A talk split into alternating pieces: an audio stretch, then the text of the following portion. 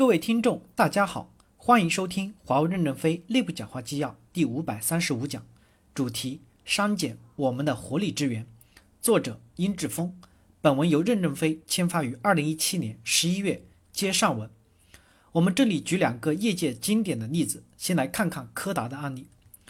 柯达患上了变革无力症，眼睁睁错过了产业的数码转型。柯达当年在模拟影像产业的辉煌，超过了今天的苹果。我们这代人可能对苹果更熟悉，但是柯达鼎盛时占据了全球三分之二的市场份额和百分之九十的利润，所以你可以想象它当年是如何的辉煌。一百多年前，第一台柯达相机研发成功之后，迅速的占据行业百分之七十五的市场份额，获取百分之九十的行业利润。但从一九七九七年开始，整个产业发生拐点后，它的市值从当时的三百一十亿美元。一直滑到了一点七五亿美元，蒸发了百分之九十以上。二零一二年不得已破产重组。我们这里先看看柯达的企业文化的三个核心点：一、永远以客户为中心，以诚信为首要；二、永远致力于追求行业最新的科技水平；三、重视人才发展，创立分红，与员工分享利益。这三点说的都挺好，很多优秀的领导公司都是这么做的，我们华为也是这么做的。但说的都对，坚持有些难。两千年时，胶片市场迅速的萎缩，柯达已经逐步陷入了亏损。但由于既有的利益格局、组织人事繁杂，导致它变革无力，这是成功大企业的通病。知识技能陈旧，战略缺乏，转型决断力，与它的管理层大多数出身于传统行业有很大的关系。管理层对数字技术带来未来变化的方向没有把握好。柯达是从模拟影像时代走向成功的，他的高管专家中大多数都是化学家，所以第一个问题就是，如果柯达要从模拟转向数码，他就需要把从上到下的技能转为电子，这样原来的很多的化学人才都没有用了，所以他要完成的不是简单的业务转型问题，而是人才技能方面的转型问题。惯性的投资错配，大量重复于传统的胶片技术和产业链，忽视对数字技术市场的投资。分享一个数据：二零零二年时，柯达在中国大陆市场有八千家门店，相当于当时麦当劳的十五倍。不知大家是否还记得？但是中国只要有个大城、大超市或者一条商业街，肯定隔不远就有一个柯达的冲印。而那时整个产业已经在向数码转型了。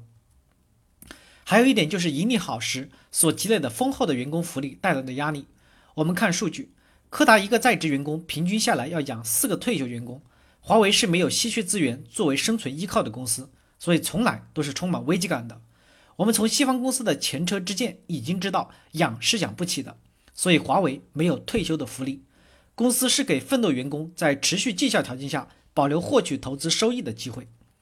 当柯达内部的封闭、僵化等因素使它难以转型时，它的外部，当时日本兴起的数码相机公司富士、索尼、佳能、尼康等纷纷的崛起。其实就是远离平衡态，通过开放市场、激烈竞争，促使数字技术日新月异。柯达与这些兴起的公司的差距拉得越来越大。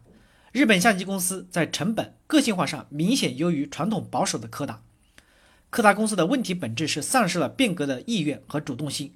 举个例子，全世界第一台数码相机其实是柯达的工程师在一九七五年发明的。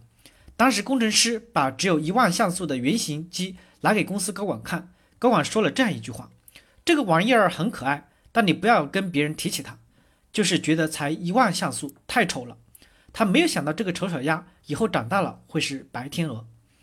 所以在倒下的大公司里，从来就不缺乏洞察和心知，可惜没有成为决策和行动。